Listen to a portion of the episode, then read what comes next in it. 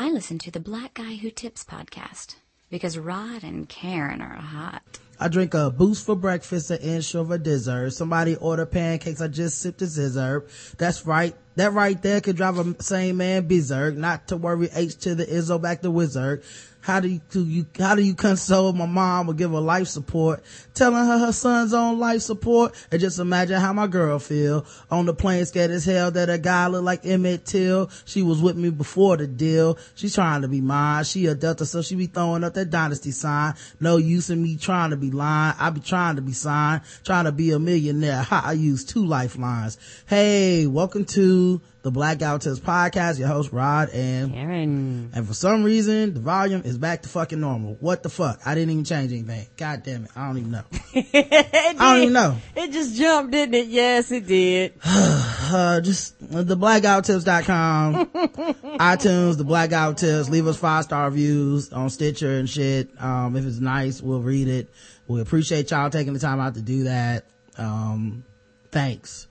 Yeah, for those of you that don't know, we've been trying to tinkle and get this sound straight. Just like the, what, the second or third time we tried to actually start the show. We tried to start this shit at like seven fifteen. I, I don't right. even know what the fuck anymore, man. Um, obviously, Agents of S H I E L D, we're going to have to catch it later. Right. Um, and I'm supposed to do something at ten. Son of a bitch. Oh, well, then no for that too, yeah. Uh, uh President Obama, uh, the, uh, the official weapon of the show is an unofficial sport. It's bullet ball. A bullet ball extreme. President Obama announced a new education effort to let girls learn. That's right. Try and help these little girls out. I'm sure people have a problem with it. Of course. Saying every girl has value, President Barack Obama announced a more focused government effort Tuesday to help tens of millions of girls around the world attend a stay in school. Michelle Obama's, uh, attend and stay in school. Michelle Obama said she's heading the campaign, uh, to Japan and Cambodia later this month to promote it. Obama said that as his, as a father of two fabulous, extraordinary, awesome young women, he wants to help make sure that no girl out there is denied her chance to be a strong, capable woman. Yet more than sixty million girls are being denied schooling for a variety of reasons, he said. Mm-hmm. Obama said the U S works quietly to support educating girls, but its many programs must become a single coordinated strategy. We're making it clear to any country that's our partner or wants to be our partner that they need to get serious about increasing the number of girls in school. Obama said announcing the Let Girls Learn initiative at the White House with the First Lady standing beside him. Missus Obama said the issue is personal for her because I see myself in these girls. I see our daughters in these girls. The Obamas are parents of teenagers Malia, sixteen, and Sasha, thirteen, and say their own success would have been impossible without education. During their travels, they encourage young people to focus on education. In the U S, Missus Obama urges students to pursue education after high school. As part of the effort, Missus Obama said her office and the Peace Corps will work jointly to highlight community-based solutions. The Peace Corps already has thousands of volunteers at work in more than sixty developing countries. Its Let's, Let Girls Learn program will begin in Albania, Benin, Burkina Faso, Cambodia, Georgia, Ghana, Moldova, Mongolia, Mozambique, Togo, and Uganda. Missus Obama will travel alone to Tokyo and Kyoto, Japan from March eighteenth through the twentieth, and C M Reap in northwestern Cambodia from March twenty-first to the twenty-second. Um, so yeah, it's dope, man. You know, uh, I think somebody you're probably gonna still, yeah, like you said, someone's gonna have a problem with it, right? You know, and they're going everybody, all girls, but sometimes, but he'll be a divisive president bringing race. Yeah, somebody's gonna be like, "Why are you educating women overseas? What about the women that's here?" Or some some shit. But you know, good for them, man. Um. Speaking of girls and women's issues, a female company president for a Fortune uh, five hundred company mm-hmm. wrote an essay apologizing to all the mothers she's worked with. No, was she an ass? Guarantee you, because man, you it's like having a child in the workplace. It's almost well, people fail to realize it affects men, but it, it affects women more. You know, it affects. Put like this, fathers who, who cares, this somewhat affects them, mm-hmm. you know, because a lot of parents rotate. Like if, you know, school closed, okay, I take a day off, school closed, you take a day off, uh, a school, you know, fathers that are involved, but even with that, it affects them less than it affects women. Mm-hmm. Because the woman has to deal with pregnancy, has to deal with extended time out of work. Everybody act like you the worst fucking person ever because you want to take care of your goddamn child. Everybody want to get mad when they cancel school, but don't nothing happen. But you got to stay at home and they got to come to work. You know, that shit don't bother me because you're a parent and I'm not. So I'm not, I'm not, I'm not envious of you being a parent. Um, and I think that the work uh, environment shames parents and make you look like less than. How dare you put uh your child and your uh, family above this goddamn job who really don't give a fuck about you and, you know, who will cut you at any time, don't care nothing about your sacrifice and your um dedication to the job, don't worry about all the all the um graduations and piano recitals or whatever the fuck you missed because you were here. Mm-hmm. You know, and so yeah, I, I'm, I'm, it's, it, I'm, tell me what she apologized for. She's probably being an ass. Uh, in a powerful Fortune column that went viral Tuesday, the president of an internet startup that helps women secure online work is apologizing for the way she treated working mothers in the past. Right. So funny, right? Right. The startup was to help women get work online, but she said she used to treat women like shit. Right, because the working environment is like that, and and not all women, but some women get in, in these positions of power where uh this been dominated by males, and a lot of them adapt male attitudes and male uh, frame of thinking, and and just very cold-hearted, very calculated, looking at, you know, credits and debits and not really giving a fuck about, you're dealing with goddamn people, you're dealing with people. I understand what your numbers say, but you're dealing with people. Yeah, patriarchy is bigger than gender, you know. Uh, what changed Katharine Zaleski's mind? The birth of her daughter, Charlotte. Right. I'm sorry to all the mothers I used to work with, she wrote in the essay, in which the former manager for the Huffington Post and the Washington Post revealed she regretted the way she judged working moms in her twenties. Listing the behaviors she now feels guilty for, Zaleski admitted she initially dismissed the managing editor's work ethic after surveying the wo- woman's endless photos of her small children. Didn't protest when another female editor said she we should hurry up and fire another woman before she got pregnant. And didn't defend a woman who asked a jo- on a job interview how she'd handle the rigors of work at, when all the kids at the same time. She added that she would often schedule last minute meetings at four thirty without realizing that many working moms might need to pick up their kids at daycare at that time, and viewed staying late at the office as proof she was more dedicated to her career. Right. So many people do, but that don't mean a motherfucking thing. And that go, that boils down to your worth is your job. Your worth is not your fucking job, man. And, and a lot of times, um, if you ever realize it, a lot of higher upper managers and supervisors, not, not, not every, um, industry, but in a lot of industries, they're divorced. They don't have kids. They don't have families, or, they, or or or they're single moms and shit like that. It's the reason why, because a lot of times they spend one hundred twenty, two hundred hours a week at a motherfucking job. You can't sustain that and take care of a family too. It's impossible. Yeah, I always feel kind of two ways about this kind of shit, because on the one hand, sure, it is great that you join the party, but I always feel kind of angry because, like, how did you not have empathy before you were in the situation? Like, you she really couldn't understand nope. any other point of view until you pushed a baby outside of your own vagina before you could be like, right. oh, man, apparently motherhood is a big deal. Right, because people don't give a fuck about other people if it does not directly affect them. People are self-centered, and when you're in a working environment, and and the working environment, most businesses are, you got to be here, you got to be dedicated, you got to work hard. You you know you you, you if, if you don't if I offer overtime and you don't get it, you you know you ain't worth it. You know, like she said, fucking schedule meetings at four thirty when people was like, oh, fuck, I gotta go be got get gotta get to the daycare by six, or else they charge me per minute because my child is still there. You know, shit like that. Like, you just don't even consider, because it doesn't directly affect you, so why would you give a fuck? But I've always considered that, because I kind of like, no, I don't have children, but I understand children are a lot of work. Uh, for mothers in the workplace, it's death by a thousand cuts, and sometimes it's other women holding the knife, she wrote. Mm-hmm. I didn't realize this or how horrible I'd been until five years later when I gave birth to a daughter of my own. The Fortune piece appeared to strike a chord on social media, where it went viral within hours of it posting. Zaleski told today dot com that responses to her columns have been overwhelmingly positive. Everybody sort of lives under the impression that you have to pretend that you don't have a family or a life when you're at work, added Zaleski, whose daughter is now fourteen months old. In many ways, it's just very unproductive. The amount of working women in the U S is going down because women can't be themselves.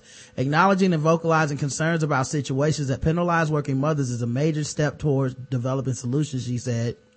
You want to work harder as a mother because your motivations are so clear. But because of the way that offices are set up, it's almost impossible to meet the requirements you were able to meet before. Zaleski, now the president and co-founder of Power to Fly, told uh t- today, you're cut off at the knees no matter what once your life changes. Right, because it's sad, but nobody gives a fuck. Like she said, the uh uh they've been women, and I've heard of women um who uh, uh go for job interviews, they're, they're pregnant but they're not showing, mm-hmm. get hired for the job, get that insurance, they be like, yeah, I'm pregnant. Because if you come into an interview pregnant, they will not hire you because they don't want to deal with you immediately almost being out of work. That shit matters. It's sad, but it goddamn matters. Like, they, they don't want to deal with it. Like she was saying, they were talking about, well, let's fire her before she gets pregnant. It's like, people act like children are a bad thing. But yet, everybody wants everybody to have them. And everybody, you know, acts like they're, they're these precious things. But yet, in a working environment, you could give two fucks about them. And just men and women, and people that even have children, women that even have children, still have this same attitude. You will have women that have children that will sacrifice and not be with their children, uh, because they fit, but because they put the job above everything.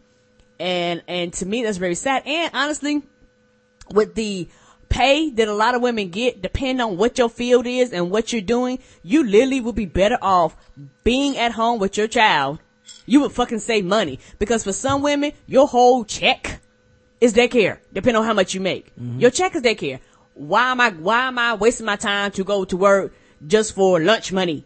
You know, I might well, as well stay at home. Well, also when you can't, when when she even tells you, you know, the jobs try to not be accommodating to you on purpose. That also adds a mental burden to where you're like, what the fuck should I go to work for? Like, right. You know, the money is cost prohibitive for me to work a lot of times unless I make a certain amount of money, because then you have to pay, like you said, daycare and all this stuff. Mm-hmm. Um, and that shit can be very expensive. Very thousands um, of dollars a month. Yeah. And then, you know, you don't get to spend time with your kid. Mm-hmm. Um, women are constantly judged on that basis right. about how much time they do or don't spend with their kids. Right. Um, So I could definitely understand a woman being like, I'm going to just stay at home.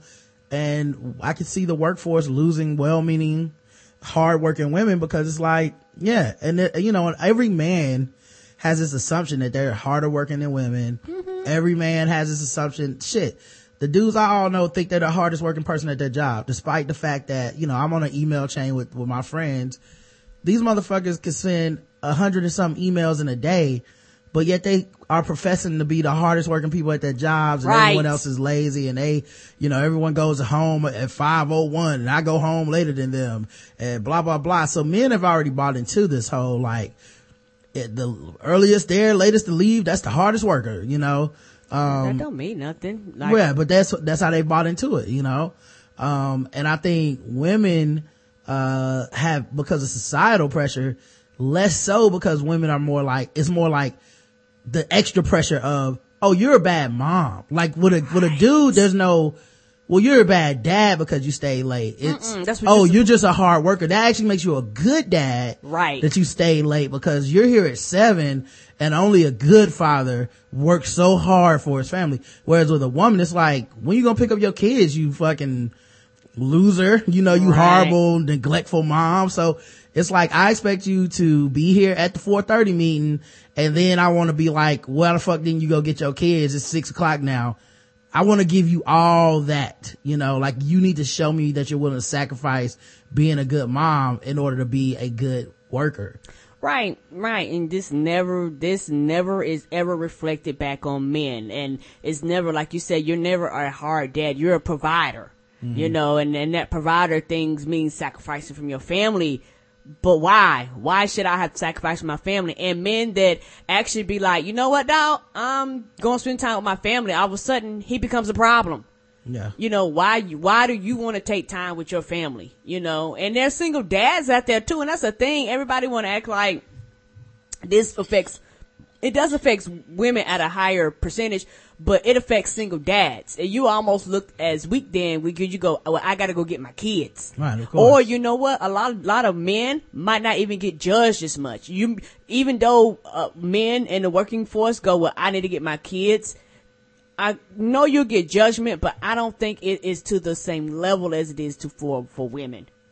Mm-hmm. I might be wrong, but I don't, I don't, you know, yes, you're going to get criticized, but I don't think it's, it's not the same. Like, you're not expected to be everything and be all to everybody. Even though as a single parent, male or female, that's a hard job. Mm-hmm. Um, so she says here, um, let's see. Well, despite holding managerial positions as high, at high profile media outlets, Zaleski questioned her occupational worth once she was on maternity leave.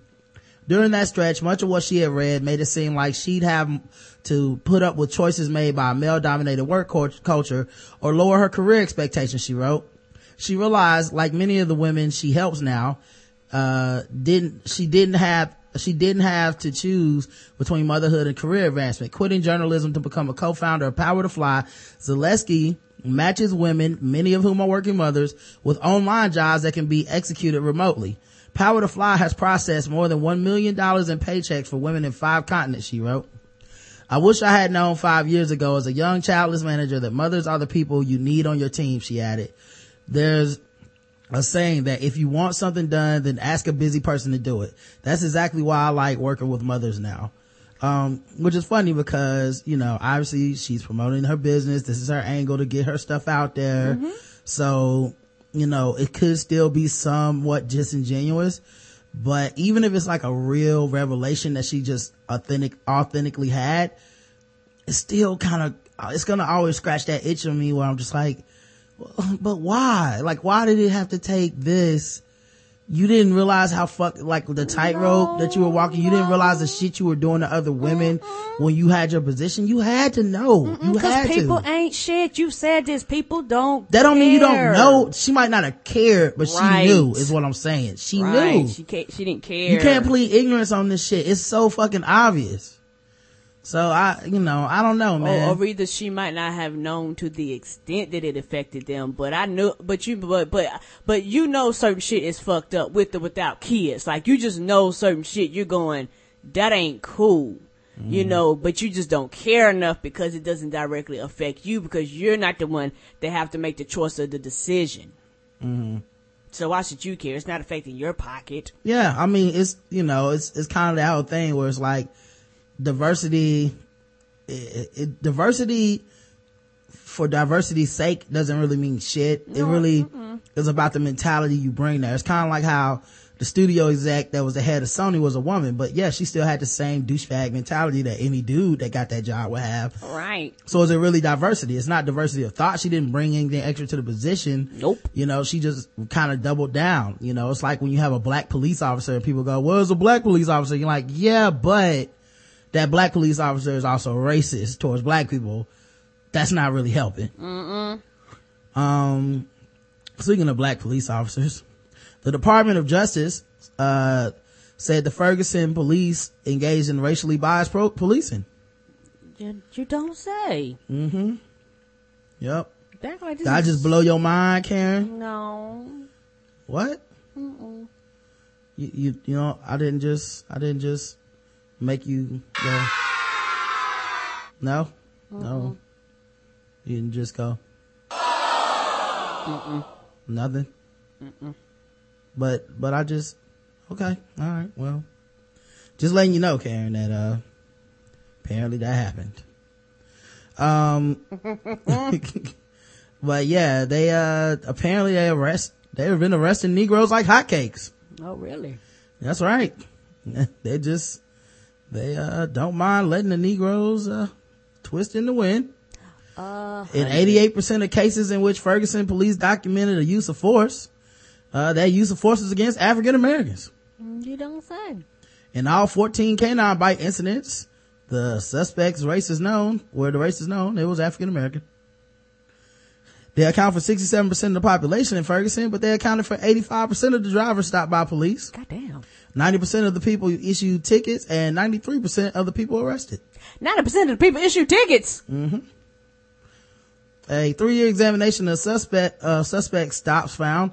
Uh, also they found that when, um, African Americans were more than twice as likely than white drivers to be searched, even though they were twenty-six percent less likely to have any contraband in their car. Of course, cause they know their ass is gonna go to jail. Ferguson Police Department often charges black residents with petty crimes. African Americans accounted for ninety-five percent of the people being charged with walking in the street, ninety-two percent of people charged with disturbing the peace. And nobody sees nothing wrong with these disproportional numbers when you make up little less than half of the population. Uh, there also was, uh, some emails they looked into. One of them said, uh, had a joke about President Obama's two thousand eight election. It suggested he would not remain long in the job because what black man holds a steady job for four years?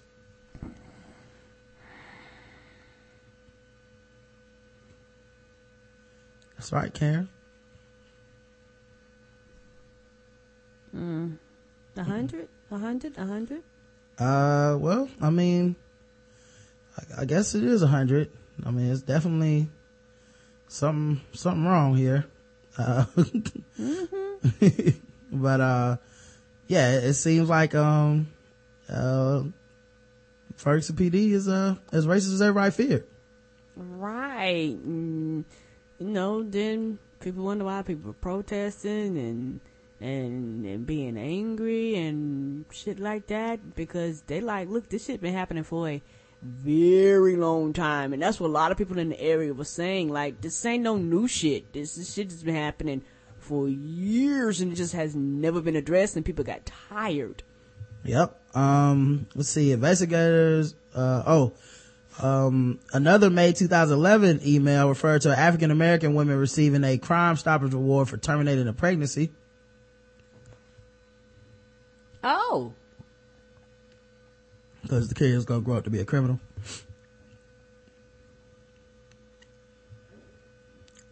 Anyway, um, a separate inquiry into the Mike Brown shooting is underway.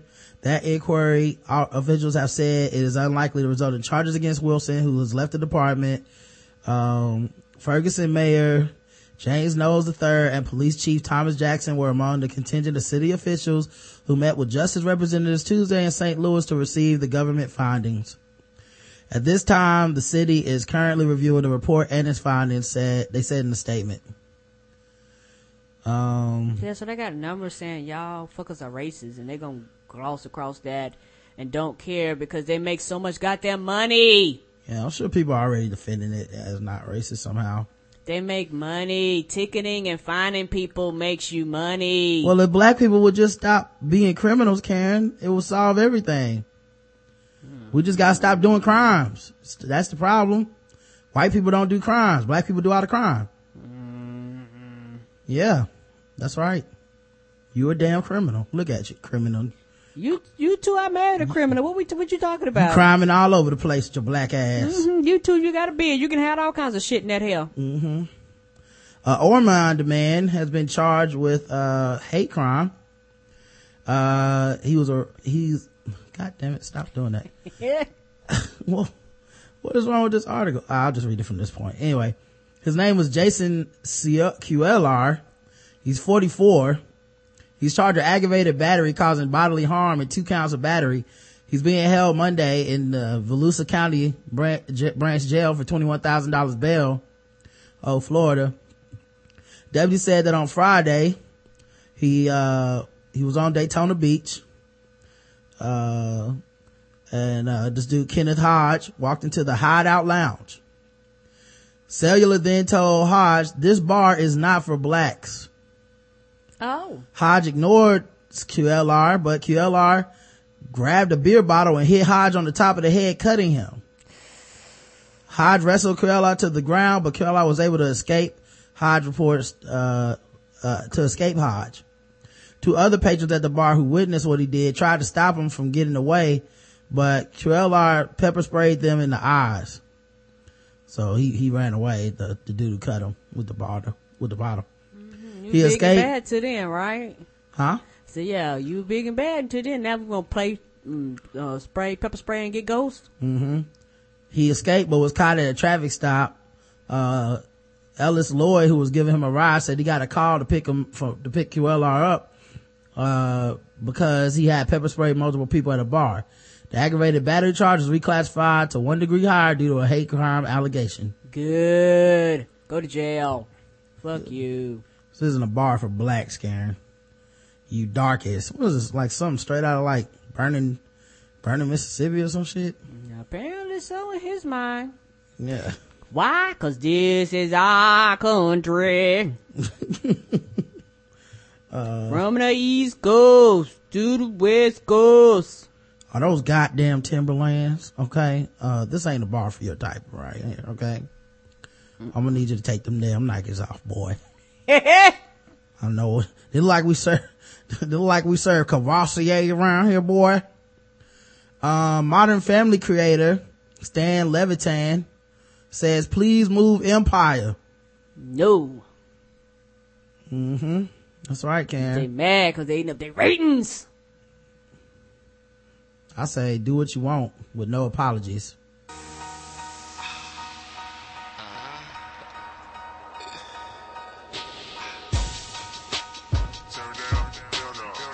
Now I only hear this in my left ear.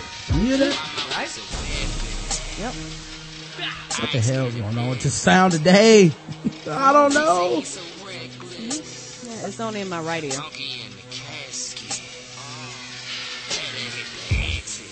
I don't even know what's going on. When you talk, I hear you both ears though. I don't know. I'm a close Spotify. Open it back up, but um. They are so mad, right? Fuck you. Because then nobody tell you to go off the air when you was one of the highest rated shows. Nope. Right. Nope. Now, will not do it. The black shit is hot and it's like, hey man, can y'all please, you know, like maybe possibly consider, you know, um. They must come on at the same time. Taking man. This shit off, please. Nope. We not changing the time. You make your shit better. Or let's go off the air like anybody nah, other nope, show. Nope. I agree. They should move. I think they should move Modern Family and they should move Blackish. I think they should move them. Yeah, if, if anybody should move, it should be those shows, not not Empire. Oh yeah, yeah. Empire is, is the big dog now. I mean, they get right. to decide what they want to do for themselves. I don't think. Right. If anything, like I said, move Modern Family. Like right. Because like I, what this comes on right before or after Blackish. I think right before. Right, and so. Uh, maybe after maybe maybe it comes on after well either way around that time right so With, kinda, within somewhere within that hour they're yeah. they're on somewhere around that time frame yeah so uh yeah and they seen they numbers drop they Oop. must their ratings their ratings must have drip dropped mm-hmm. yeah drip, they, drip it hit dropped yeah and they've been dropping the past few years so mm-hmm. you know this just tipped it on over nope don't do it Because yeah. if it was the other way around, you would give no fucks and you would keep airing your show. Nope. Yep. Um, I say they can keep their money. Dollar, dollar bill, y'all. Uh, thanks for giving us this award before Empire premiered, joked Steve Levitan as he accepted his honor for the Family Equality Council for Modern Family's groundbreaking portrayal of a non-traditional gay family. His show, which is produced by twentieth Century Fox Television, airs on A B C and is getting pummeled by, pummeled by Empire, the new Fox family drama. Um, last Wednesday, Empire scored a whopping thirteen point nine million viewers and a fifteen share, while Modern Family lagged behind it with a nine point three two million vi- viewers and a ten share. I'd like to thank Dana Waldman, Gary Newman, and everyone at twentieth Century Fox Television for their continued support. Um, now please move Empire. That is not happening. I mean, obviously it's a joke, but somebody gonna have to move. Yeah, and it's gonna be y'all, cause it's, it's a juggernaut. Cause they not going nowhere. It's gonna be y'all. Like y'all gonna move them on different day, different time. Like believe you me, pretty soon you'll be like Modern Family on Thursdays or uh, mm-hmm. Wednesdays or whatever. A man stuck his dick inside of some Scotch tape, and his erect penis got stuck in the tape, and he couldn't get it out. Oh, so here you go for the big kind. What's, what size, what size was he aiming for? Well, there's the picture. Uh, last, oh. This anonymous man suffered a self-inflicted double humiliation of apparently getting his erect penis stuck inside of a roll of tape. and asking the experienced masturbators of four chan's forum how to make remove his makeshift cock ring. Uh, he re- oh. Mm-hmm. Who thought that was a good idea? The advice ranged from uh, do math problems to run cold water on it, to run on a treadmill, to ejaculate, to call an ambulance, and to chop off wiener. You're asking the internets, of course. Mm-hmm. Oh, that shit is black and blue. He said his boner was too painful to touch, so he couldn't ejaculate. He claimed to have taken cold, the cold water advice, but said it only caused the tape ring to contract further. Finally, someone told him to unravel all the tape and soak the cardboard ring until it fell apart. Uh, but the ring was plastic. Oh, it wasn't the paper kind. Yeah, because yeah. with the paper kind, you know, eventually it'll dissolve. Oh, so he got the kind you have at your desk. Mm-hmm. Oh, shit. Yeah, I don't even know how you get your dick into that in the right, first place. Right, because that's so tiny. Like, that was just a bad mistake all the way around. How did he sneak his penis in that? You, you can barely he, put two or three fingers in it. You say he put it in when he was, when he was bored, and then I guess he got erect because a girl started sending him pictures of her feet. Oh, it's homosexual. Mm-hmm. So, yeah, them freaky-ass homosexuals, dog. And get, get yourself trying, stuck trying to make a sex tape. And does he not know how cock rings work? Cock rings normally are uh, rubber, so they can stretch around the penis. And go to Adam, go to Adam and Eve and get you a real oh, ch- cock ring, dog. A real cock ring, dog. Hot convict Jeremy Meeks wins a modeling contract despite being behind bars. Mm-hmm. Uh, everybody remembers him as Felon Bay. Uh, he was a meme around the internet for a while of just him. Uh, his mugshot and how sexy it was. Yep. Well, now he, he's uh, apparently um, gonna be a model when he gets out. Um, White Cross Management is the talent agency that signed the thirty-year-old. Um, let's see, how long is he supposed to be no, in jail? jail? I can't for, remember. Yeah. Uh, twenty-seven months. And five hundred hours in the Bureau of Prison Substance Abuse Treatment Program. He's hoping for an early re- release in November. Um, so there you go. Felon Bay with the happy ending, possibly, if he decides to go straight and, you know, not commit any more crimes. Uh, let's see. Uh, Hillary Clinton apparently only used personal email address as Secretary of State. I told you she was using her, her, her Google Plus, her Gmail, that Hotmail. Yeah, uh, I think they revealed what was it, it at Hillary Clinton dot com. What the fuck? It was something close to that. It was like H R D at Clinton email dot com, something Dot. like that. I'm not. I'm not even joking. That it was oh, something like Lord. that. Um, and they don't have the same security. Anybody could have picked that shit up. Um. I guess. I, I don't, mean, you know what I'm saying? Like, it's not like it's, you know. Well, you know, if you use the email they provide for you, that's not, um, that, that's also not classified. I mean, that's also not, um, what do you call it? Classified or whatever. Like, they can do a public records request for all your emails. It's probably how they found this shit out. Uh, she never had a government email address during the four years she served as the head of the State Department. Oh, so she never had one assigned to her? No, nope. she never. Well, she she never signed up or whatever. She just never got one. Okay, I'm sure it wasn't an oversight. It probably was on purpose. Right. Um, aides made no attempt to archive her emails as required by the Federal Records Act. Oh Lord, so they're breaking the law. Mm-hmm.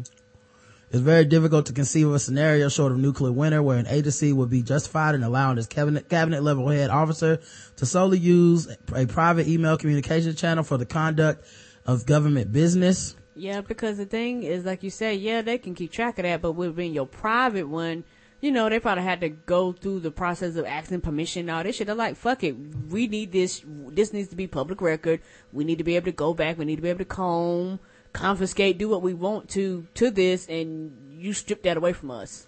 Yeah, they say Clinton's official emails were given to the State Department just two months ago, selected from tens of thousands of personal emails by Clinton's advisors.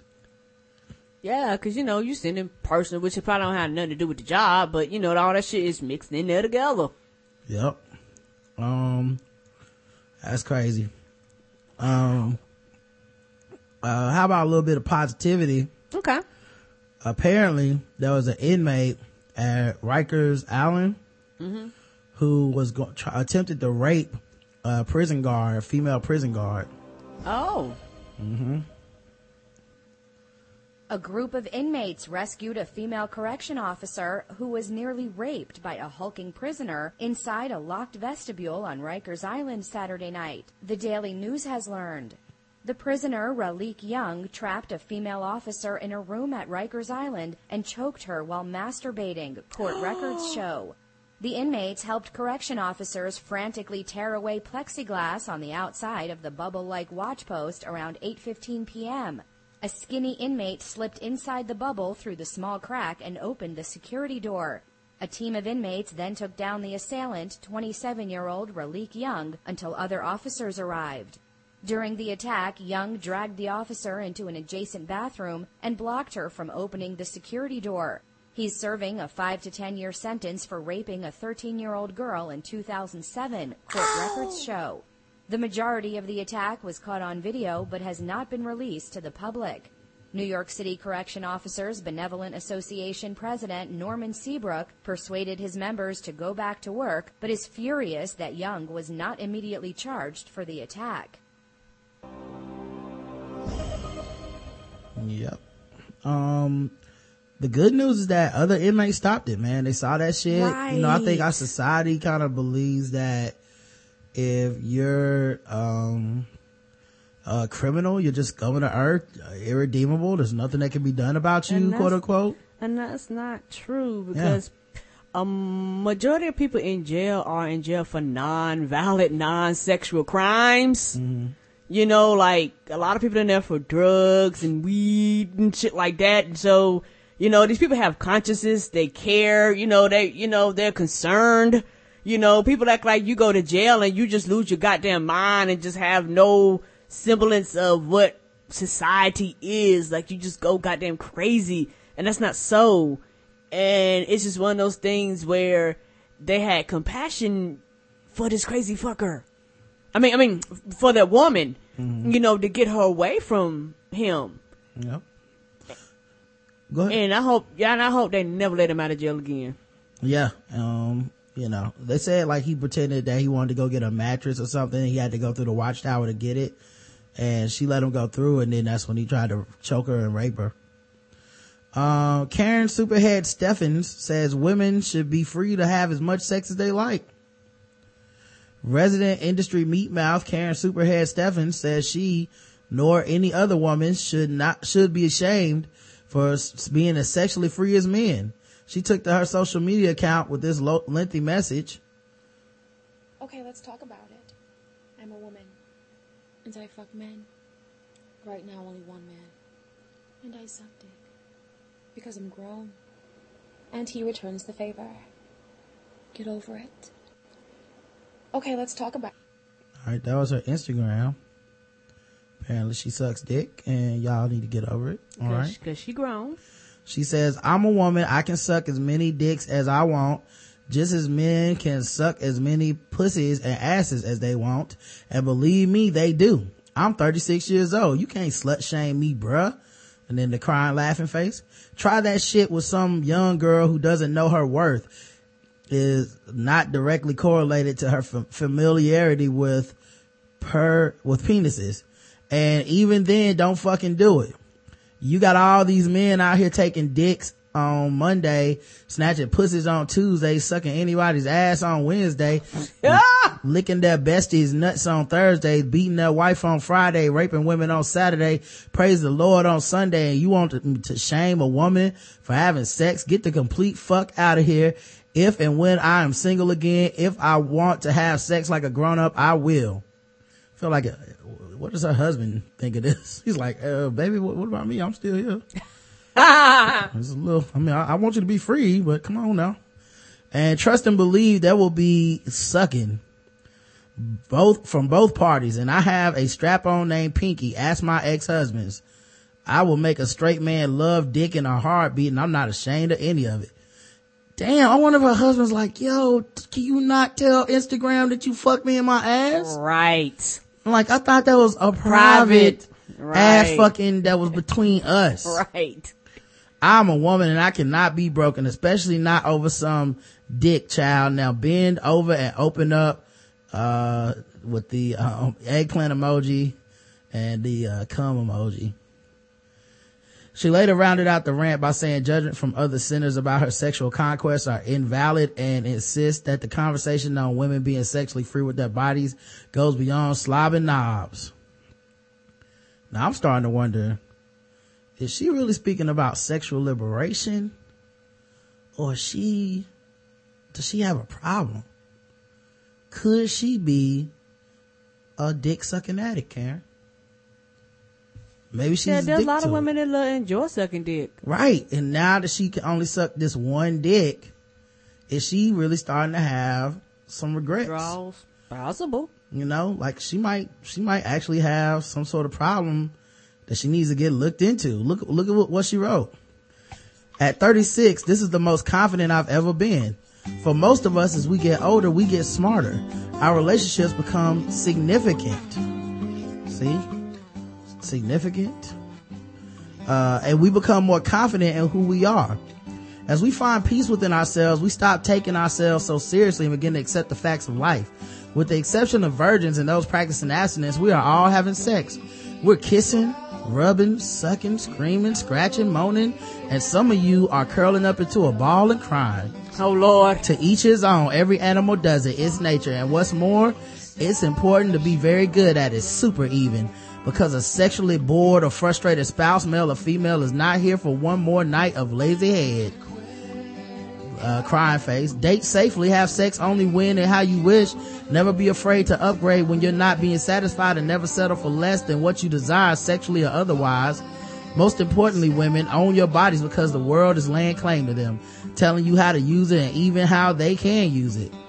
There are laws governing whether or not you can abort and how you get birth control. Court rec- court release, courts release men who rape, while the world punishes women who give consent. This conversation is deeper than cock sucking. It's about my right to be as human as any man. With song lyrics from men bragging about all their baby mamas and sexual conquests, how much they hate women yet expect to have full access to their bodies. And a woman should and can stand and say, this is my body. I own it. I am sexual. I do all those things men do, but when I want and with whom I want, without being afraid of judgment. Besides, judgment from other sinners is invalid. I am so pleased to have ignited this conversation. I look forward to continuing it through the years. I am here. My voice is loud. I am a woman and I cannot be broken. Be well. Hashtag I'm a grown woman. Mm-hmm. Y'all better leave her alone. Mm-hmm. Let her suck them dicks in peace. All right, and be happy. Thank you all for the progressive conversation today. Sex. Um. Yeah, man. I wonder if her man's just like, what, what, baby, what, what, what you doing on Instagram right now, baby? I'm not. I know who I married and everything, but I, I thought you was gonna, you know, the dick evangelism is kind of out of control right now. Meanwhile on Instagram. Picayo, Picayo. I mean, damn, dog. I mean, obviously it's a lot of comments. Oh, you know it is. You know. Um but and I mean people are going back and forth and shit. I, I don't think it really matters that much. I mean, Mm-mm. who gives a fuck? She wants to suck some dick, good for her. I enjoy all you want. You know, but I think she might be speaking from a place of addiction. And she probably missed sucking all them dicks, man. Yeah. Like, and if I was her husband, I'd be like, are you trying to sabotage our relationship? Hmm? Fifty Shades of Grey, another thing that people love right now. Right. Uh, apparently a woman, uh, had to, well, she, the whole audience of a, of a showing of Fifty Shades of Grey in the U K had to be evacuated. What happened? uh, because a woman who was believed to be drunk vomited copiously during the filming. She lost control of everything, including all bodily fluids. The whole cinema stank, said one disgruntled cinema goer. Oh, so she came lit. I guess. Fifty Shades of Disgusting. Fifty Shades of Drunk. We all... Fifty Shades of Grey Goose. Right. We all... Just a rock. We all expected Christian Grey gagged Anastasia as part of the plot. We certainly didn't expect to be gagging ourselves because of the stench. While the faces of the audience went gray with nausea, staff rushed in to remove the woman. Another source added, I'm not sure of her age, or she was so drunk she couldn't move. She practically had to be carried out, and she, the mess she left behind was just disgusting. Oh. There was no way they could clean it up there and then. It would be a specialist job, so the film was stopped and everyone had to leave. Oh, what the fuck? Some were offered a refund. I'd wanted my money back too. It was so disappointing. We'd really been looking forward to seeing it after reading the book, said a source.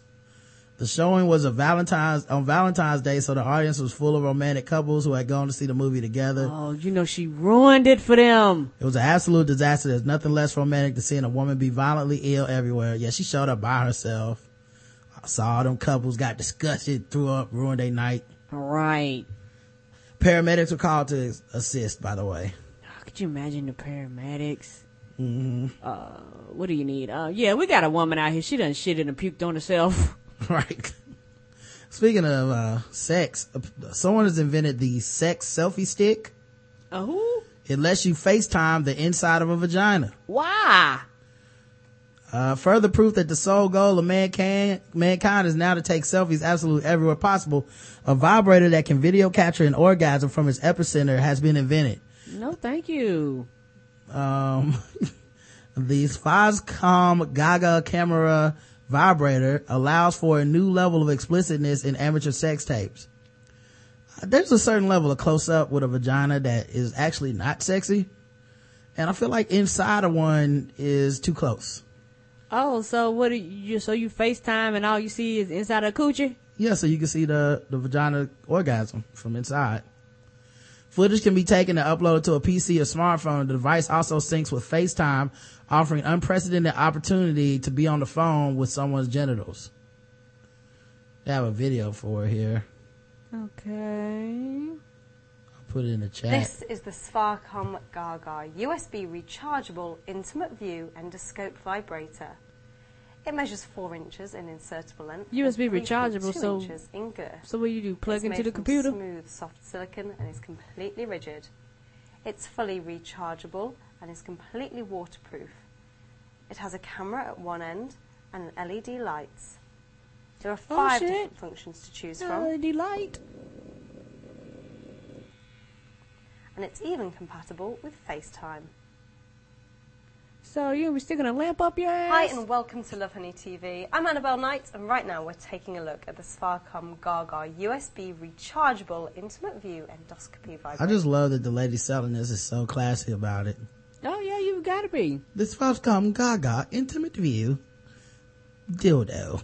Right. It will be up in your asshole. She, uh, she's a professional. Uh, it now comes with taint wear and resistance. Ah! Now this is an absolutely fantastic toy. We've got four inches of insertable length and three point two inches of girth. It's made from a velvety soft silicone and the shaft is completely rigid. Now you will need to charge this up before you start. So remove so. the little pin at the bottom, plug in your charger and then plug it into a U S B port and leave it for around about one and a half hours. Now one and a half hour charge will give you eight hours of playtime. Remember to put that pin back in, and once you've done that, you can even use this in the bath because it's waterproof as well. All the buttons are built in, so it's nice and discreet. And to start it, just press the S button in the centre just for a couple of seconds, and it'll buzz into life. Now, if I just pop this on the desk, yeah, you can see even on that. What's so funny about that? Uh, That's what they do. I know. It's just funny watching her, watching her, you know, just putting on demonstration of it. I, of course I know what they do. I use them all the time, but it's just funny. But like, look, this is what you do. If you press it, it shakes on the table. Fuck yes. Low setting. It's nice and powerful. Now to go up and down the five different modes, just double click the arrows. You've got a whole host of patterns and functions to choose from. If I just hold this up to my microphone, you get an idea of the different patterns available. That's one now, thing about, about women toys, boy. We, we got, I should have all kind of functions. I kind of feel bad for dudes. Y'all just have like a, you know, cock ring or, you know, sticky dick and something. My shit shakes and vibrates and rolls, and now we got spotlights and headlights. Nah, they got other shit. I just ain't never tried to buy it. Oh, they got other shit? They have like body parts you can lay on and fuck like a real person. Like, yeah, yeah, shit. yeah, but, but I mean, like, it, like vibrate and move and yeah, shape I mean, like people's asses and titties and pussies and shit. Right, but, but, but do, but do y'all shit like can, can grow tentacles and shit like that? I don't tell them well, what, what they do. Vibrators can't grow tentacles, Karen. Come on now. According to hit that again. Also a way to increase and decrease the intensity, and that's just by pressing those buttons once. So the up makes it stronger and the down button makes it weaker. It's also got an intelligent mode, and that's the S button in the center. Now the fantastic thing about this toy is that there's a close-up. This is one hundred nineteen euro, one hundred twenty euro, that's a lot. Yeah, it ain't gonna be cheap to get the spotlight in your coochie. Yeah, I I mean, and then she does some close-ups with it later to show the camera. On the camera and the lights. Then you just need to open FaceTime or whatever program you've got on your P C, and you can see it's very, very good. And in fact, the closer you get, the more detail you can see. I'm sorry, I that's gonna look like the inside of an octopus. I don't want right. Wanna... Who jacks off to that? I mean, I'm sure someone jacks off to everything, but I don't know, man. I'm pretty sure they got porns. They do. They. I've actually seen porns with uh, gynos. Mm-hmm. Gynecologists. Mm-hmm. Yeah. Well, they, they actually put them in stirrups and all that good, great stuff. Yeah, but that's different than, like, the inside of a vagina. Like. Oh, it is? Yeah. I mean, the camera is in the vagina, in the gyno porn. I don't, I don't know. I, I haven't watched it. You you said you watched it. I haven't seen it go in the vagina. I've actually seen, not not for the gyno, but I've seen those type of ones, and they're, and they're not entertaining at all. Yeah, I wouldn't watch that shit. Mm-mm. That's like an extreme close-up of a dick. Like, you know what I mean? Look at the inside ah, of his dick ah, hole. Ah, like, I don't want to see the semen come out of their dick hole. Like, it's not. Right. And that's, at some point, it's just, at some point, now I'm in science class, and it's no longer erotic. That's how you feel, because I've seen those porns before. I'm like, like, um, this is no longer entertaining. Um, this is like two things rubbing up against each other. Oh, what's that? A circle? What's that? A ball? Like, like, like you start yeah, I gotta trying see. to figure out what the fuck you looking at. All right. Like, I just, I just want to see a nice vagina or a nice set of balls. I, I, I didn't come for the, for the biology class. Yeah, like people just gonna start showing science, like microscopes of like a, a, a sperm entering an egg. Like, look right. at, oh my God, I'm turned on. Everything is H D, so who knows? Look at the way that one sperm, oh God. Uh, North Carolina State Ethics Committee has just opened up a major problem for their state. They just made it legal for lobbying firms to purchase prostitutes for, to service, uh, to service politicians legally. All right, North Carolina. North Carolina government officials who are having secret sex with lobbyists need to fear no more. The state's ethics commission has decided such illicit relationships are completely fine. Joel H. Brown, the Secretary of State's Lobbying Compliance Director, sent a letter to the commission on December fifteenth inquiring whether intimacy between lobbyists and the people they are lobbying violates ethics laws. On Friday, the commission released its answer. The passionate and unwise may carry on.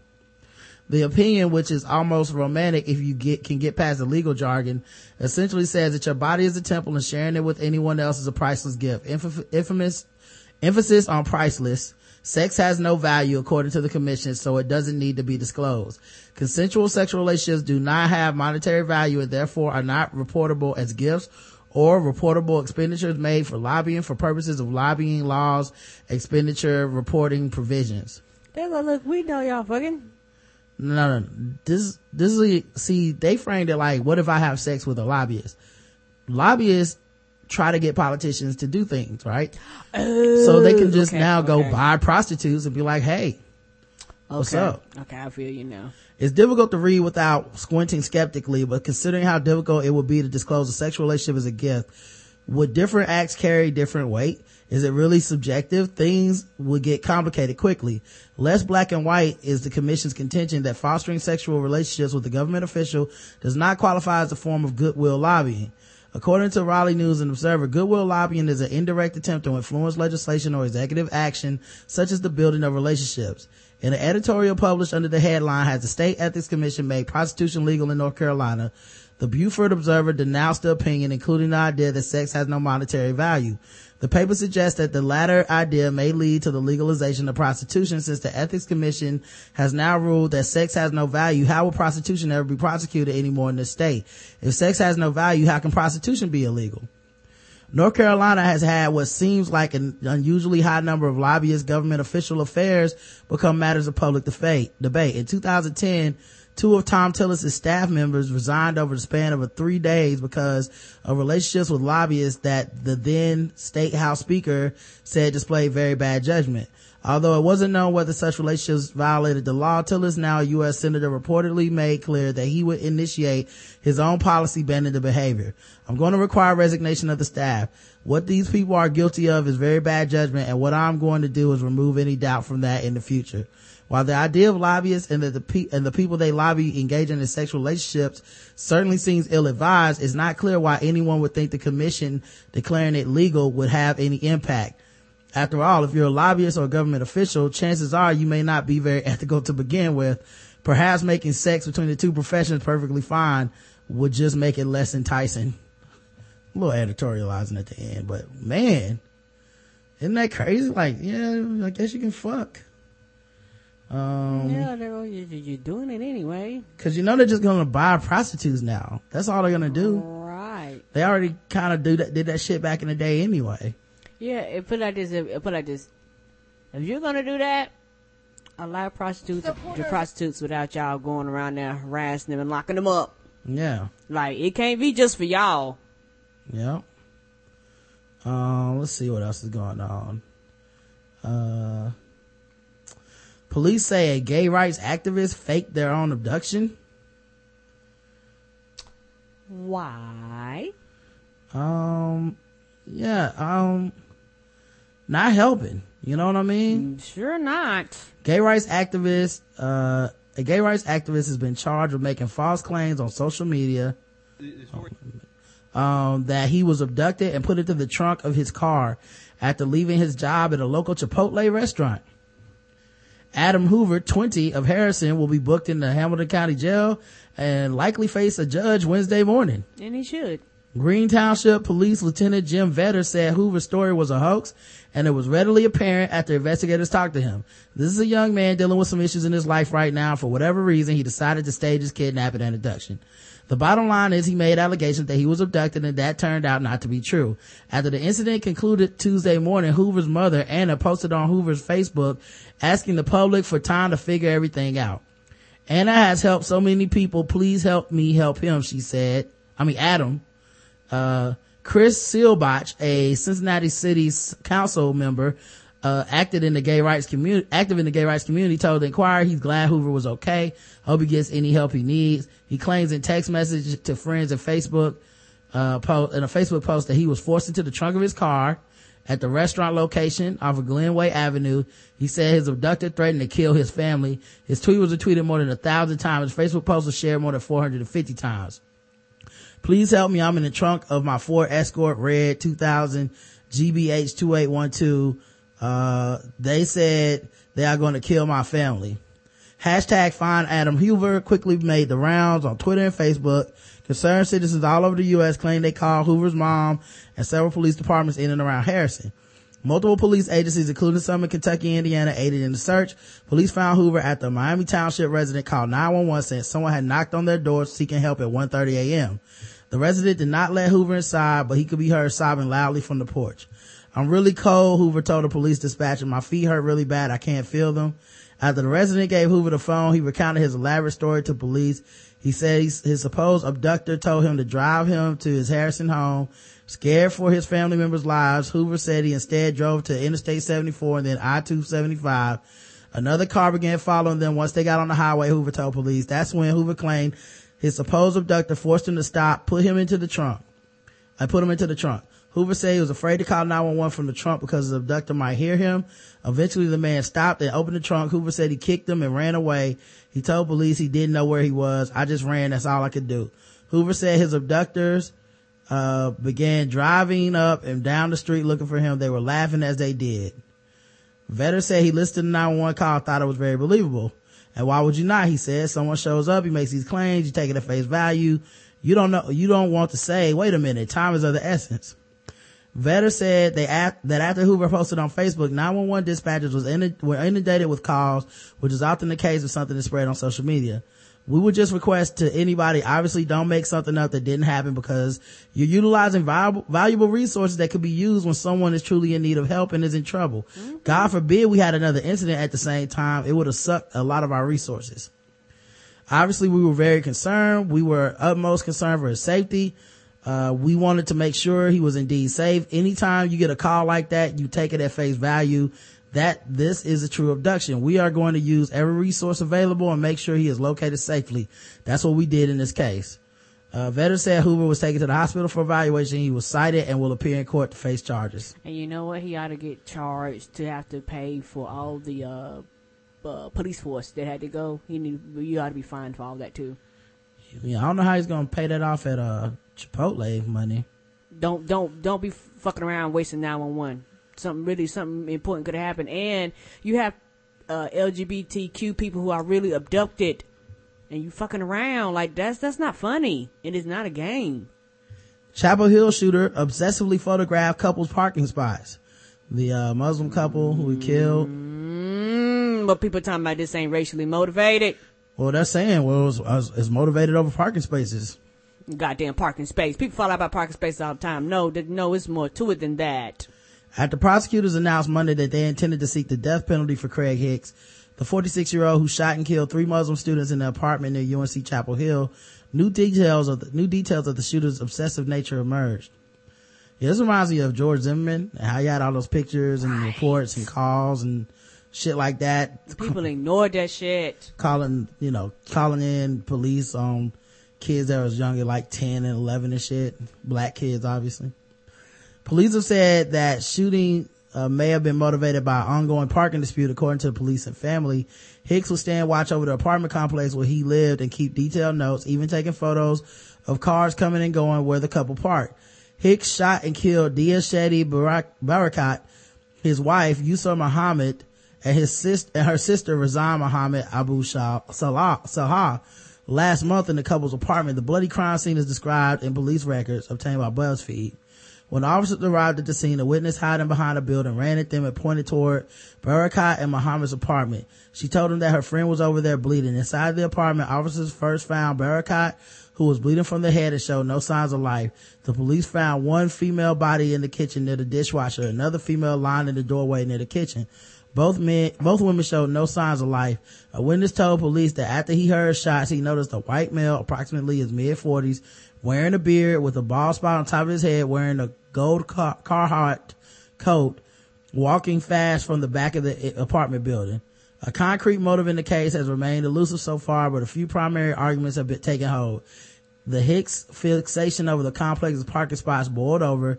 That Hicks, a staunch atheist whose Facebook is rife with anti-religious sentiment, killed the students for their religion or some combination of the two. Hicks' wife Karen, the New York Times reports, apparently told her lawyer that her husband would stare from the couple's second-story window, obsessing over neighbors' parties and patterns of parking. The couple had not spoken since the day of the shooting, when he apparently called and told her, "This is not your fault and have a good life." He was undeniably obsessed with parking. Each unit got permits for up to two cars, but only one assigned slot, spot. Building twenty had thirteen spaces. Mister Barakat and Missus Abu-Salha were assigned space twenty B. The next twenty C belonged to Missus Hicks. Five spaces in the middle were unassigned and could be used for extra cars. Drivers also regularly parked on the side street. The housing association allowed residents to have improperly parked cars towed, but Mister Hicks abused his power until the housing association asked him to stop. That's like, you call too much. His wife's lawyer said, according to a police search warrant, he kept pictures and detailed notes on parking activity on his computer. Did he not have a life? Apparently not. But family and friends of the students, citing incidents preceding the shooting, maintained the couple and Abu-Salha's sister were killed for their religion and appearance, and that Hicks became fixated on the couple's behavior. I believe that. Yeah, because you know they weren't the only ones violating this parking shit. Get the fuck out of here with that. He, that. He ran up on them on purpose. In one such instance, Hicks knocked on the couple's door to complain about the noise they were making. They were playing the board game Risk, and reportedly lifted his shirt to reveal a gun holstered to, uh, to his belt. Then in January, the Times reports Abu-Salha texted her husband, "I just got yelled at for it by a crazy neighbor who said we are only allowed two spots." The night the couple had planned a dinner party, Barakat apparently went so far as to print out maps of the apartment complex parking spots, highlighting their available spaces, sending photocopies to friends and family. And the Abu-Salha's father, Muhammad, told M S N B C, "My daughter Yusor complained and she told us she felt the man hated them for the way they looked and the Muslim garb they wore. She felt the heat had has risen after she moved into the apartment and her friends came to visit, and most of them wore Muslim attire, so she was worried about that." Right. He just, man, and, sh- and shit like that, and then that shit you played on the radio the other day and mm. all that shit, like that shit matters. Like, like you fuel these people with this hatred, with all this dog whistling out there, and then people try to say, dog, that's racist what you're saying, and you calling these crazy people out, but when they do something, you don't want to claim that your rhetoric and your, your foolish talking is, is, uh, creating this bullshit. Um, yeah. Cause everybody ain't got good sense that listens to you, and everybody doesn't know to dismiss the bullshit coming out of your mouth. Yep. Um, you know, and everyone is looking for some kind of excuses. Like, as long as you don't implicitly say, saying nigger, then you're not racist. Right. Correct. Yeah. Um. But why do I have to say that in order for me to understand that's what you mean? Oh, yeah. And why do I have to die before somebody takes it seriously? Be like, oh, I guess they didn't like because it was niggas. Yes. Yes. Yeah. I mean, I don't, I don't understand why it's so hard to believe that this dude had some issues with their religion and was watching them. I mean, our society is very Islamophobic. You know, even people that claim to be these neutral people. You know, look at Bill Maher. Every week he can't do, can't help but do an Islamophobic rant, you know, about how Muslims are the worst, mm-hmm. you know, and hashtag all Muslims, you know. Right. But you're open-minded and you're progressive and, you know, everybody's accepted, but the Muslims, okay. But then everybody's not accepted then. Yeah.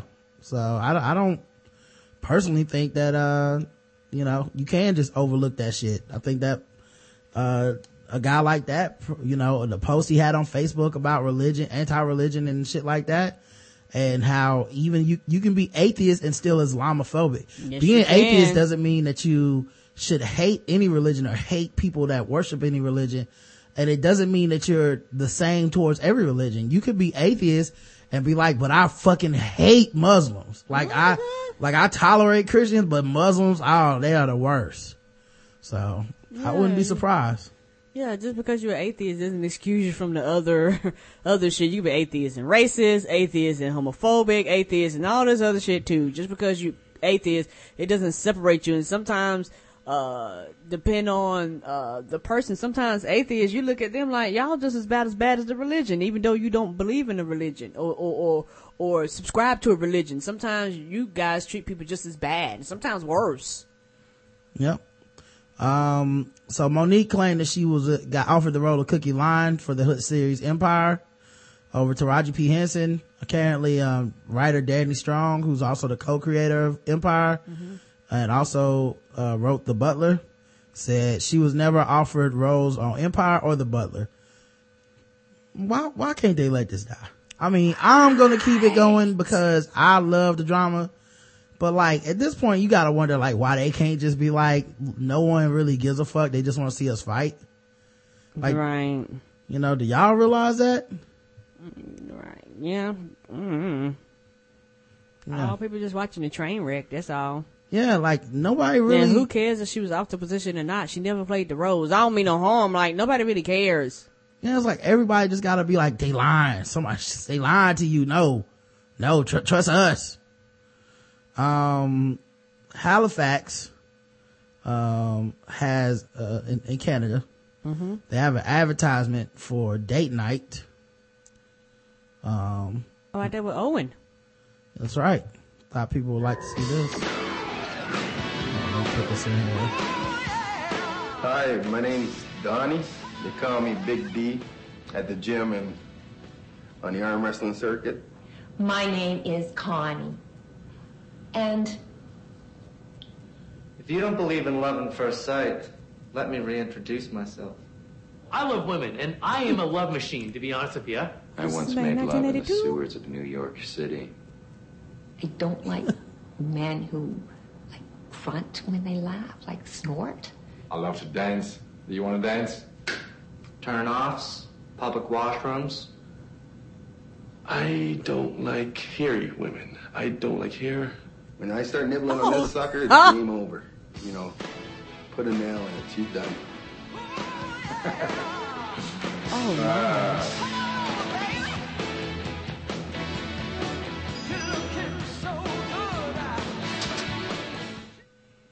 Oh, Paul Owen, what, what's happening out there, my friend?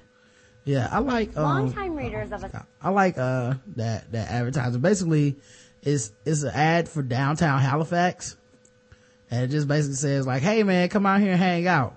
Now, finding someone to go out with is hella difficult because look at these losers that are trying to get dates." But I don't know. I thought that ad was cute. That's all. That ad was made back in nineteen eighties. Um. A New York couple accused of torturing a housekeeper over missing jewelry. Oh, so just calling the cops on them? A couple in Bayside, Queens is accused of kidnapping their housekeeper at gun, at knife point, allegedly burning her body with a plumber's torch while questioning her about missing cash and jewelry. What the fuck is a plumber's torch? Um, oh, is, is that so you can solder the stuff together? Um, I'm assuming, I don't know, man. Google. Plumber's torch? Yeah, whatever it is, it got a flame on it. I know that much, and it ain't, and that ain't cool.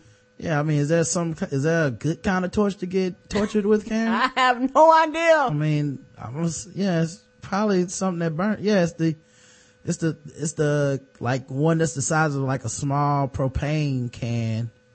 And, uh, obviously you ignite it, and flame comes out one end, and then you burn somebody with that shit. That that is that that's what you melt the metal together with or, or something. Yeah, you, it's a torch. Yeah, you can melt stitch shit. You know, it's a torch. Oh, oh, well then they they weren't playing no games. What what what did they think they was gonna do? Put it underneath the sink? What the fuck? Well, kidnapping at knife point kind of instituted they weren't playing any games as well. That's true too. Um, they just took another level with that. The thirty-two year old Devan Devanland Devanand Lachlan Lachman. Devanand Lachman and thirty-one-year-old Ambar Lachman were arrested earlier this month on charges of felony assault, felony kidnapping, and unlawful imprisonment. Sources said the couple who live in Bayside, Queens, believe their maid, fifty-four-year-old Daisy Machio, uh, stole money and jewelry from them when she went to clean their home the afternoon of Friday, February thirteenth. Devanand Lachman and another man allegedly burned her with a plumber's torch and repeatedly hit her on the body with an object. Machia, uh, told N B C four New York through her friend and housemate Oscar Ramirez, who translated from Spanish for her, they kept punching. One guy this side, the other guy the other side. Machia denies stealing anything, but says she admitted to the theft at the time to stop the abuse. Yeah, he started just beating the motherfucker random, randomly. They gonna say, I did it. Even if they didn't, so you can start whooping their asses. The three suspects then took her to her home where they stole her and her roommate's cell phones. Oh. Police are still searching for the third assailant, described as about six feet tall, thirty to thirty-five years old, with a medium build. Crazy.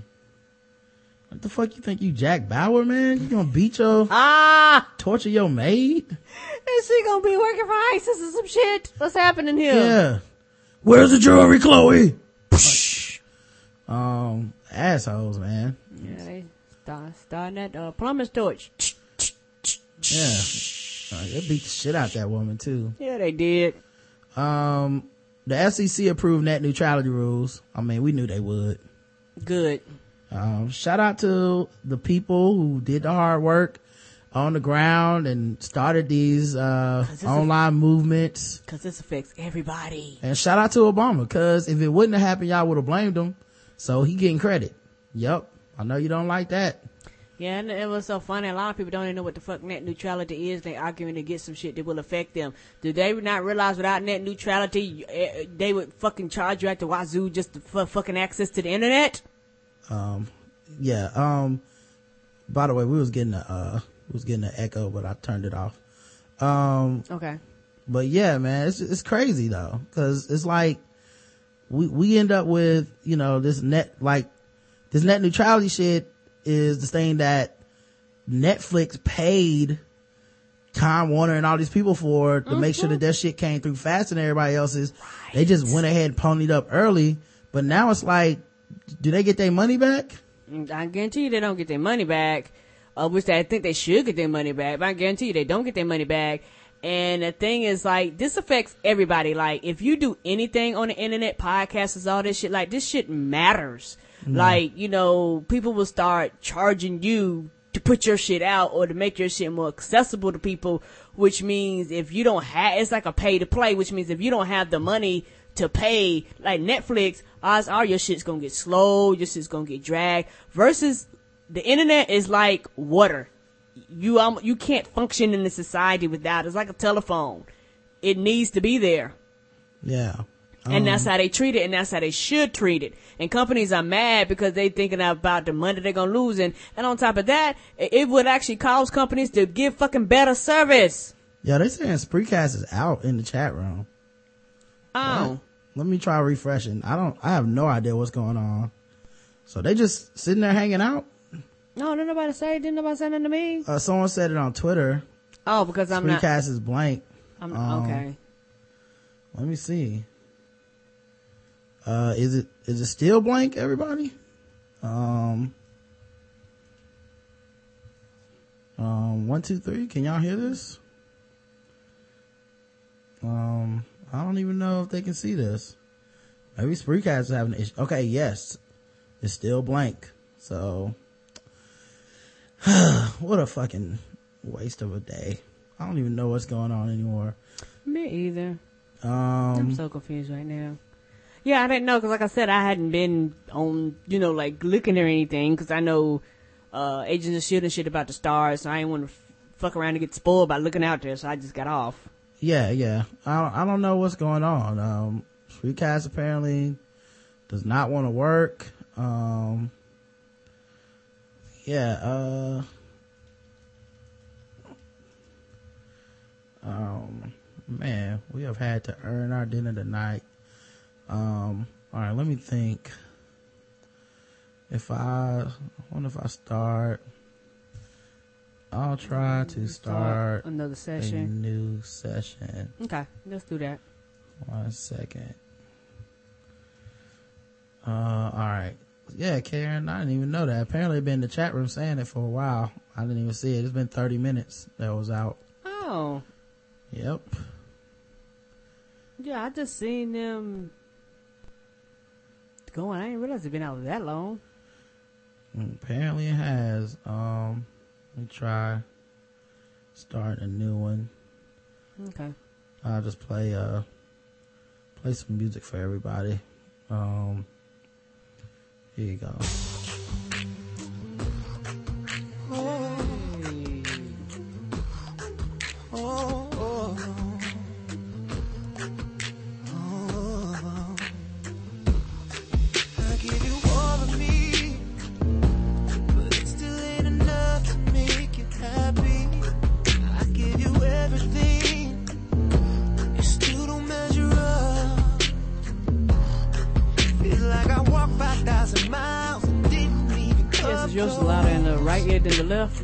Yeah. Okay. Now, me too. I don't know where that's coming from. I don't know. The sound is fucked up today. Yeah, because when you talk, it's, it's fine when you talk. It's just the other sounds just aren't even today. You just keep making me jump through hoops. Well, someone gotta do. I just want you to look at me, see that I can be what you love. I just want you to look at me and see that I can be what you love. I can fly through it right now. Good enough, good enough, good enough. See that I can be, yeah, good enough.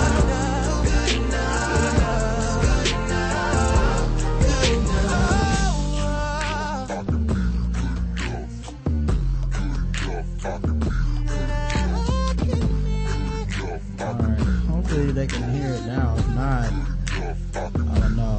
It might be a bigger problem. Why do I even bother? Cause it's the same old damn song. And you call yourself a father. I feel like I'm reaching for the stars, but heaven isn't letting me. I wish that I had longer arms, but I know that that will never be, never be. I'll never be big enough to pay your dues, but I keep trying, and you just keep making me jump through hoops. What do I gotta do?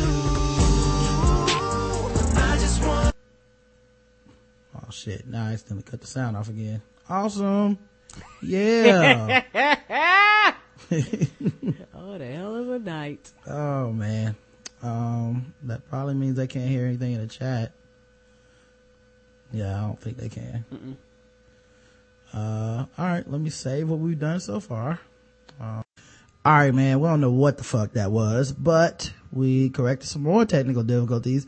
Isn't this amazing? Episode nine hundred is starting a lot like episode one. Um, right. Had to record it multiple times. It's fucked up several times. Computer uh, just, just like, fuck it. Right. Um, anyway, we're back. Um, I don't even remember the last story we were talking mm, about. It don't even matter. Um, I'm sorry, y'all. We got a lot of shit happening. I don't even remember. Let's just get into the segments. Uh, Let's do it, y'all. So if it sound like there's like, uh, they were like, fuck the topic. Yeah, cause fuck the topic. Cause we were just, yeah. we just had too much shit happening.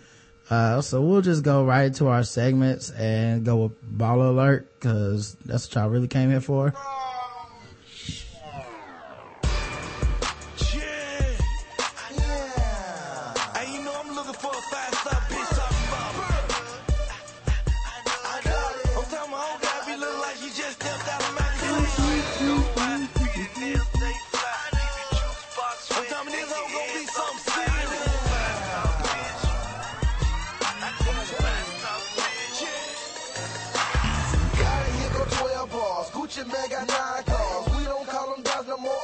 Call him five star. Five star nigga, that's a five star click. That's a six forty-five. This that new M six. Pay a bill, get a help. Even pay a rent, and I let you give it to me, man. It's money I ever spent. I, I can't even lie. I, I'm so super high. I do not need her when I keep her unless she is fly. Gucci man's a thug, B. Your man is a straw. Since she loves me now, she loves you now. Yeah, all my bitches love me. And if you in a line, I'm look up Gucci girl and beat. Find a five-star hotel you can meet. Just a five-star bitch, just a five-star bitch, just a five-star bitch, just a five-star bitch. Keep your credits go high, and your head stay fly. Keep your juice box wet, and your head something fine. You a five-star bitch. All right, um, now I sound way too loud in my headphones. God damn it, I don't know what's going on today. That's all right. Uh, sorry, now I just get frustrated. I'll let you pick because I don't feel like dealing with it. Karen. Mm-hmm. How to not lose a baller. Groupie tales that all started in the pool with Tyrion Matthew.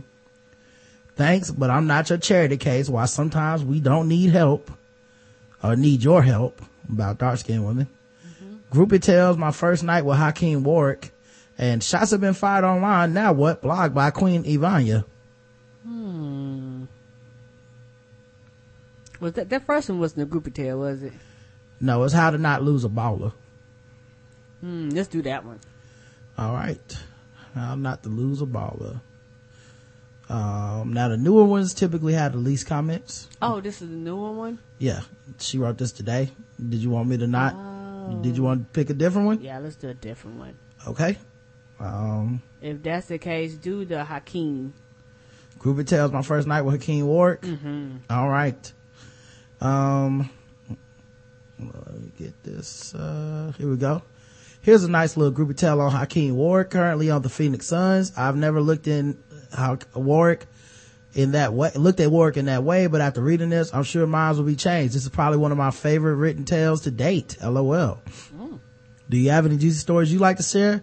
Send them over to eleven eight at baller alert dot com. You can remain anonymous. Disclaimer, Baller Alert groupie tales are submitted by our readers. We cannot confirm one hundred percent accuracy of any story posted. A few years ago, I couldn't tell you a thing about the N B A. I hated professional sports. I was, however, a diehard college basketball fan.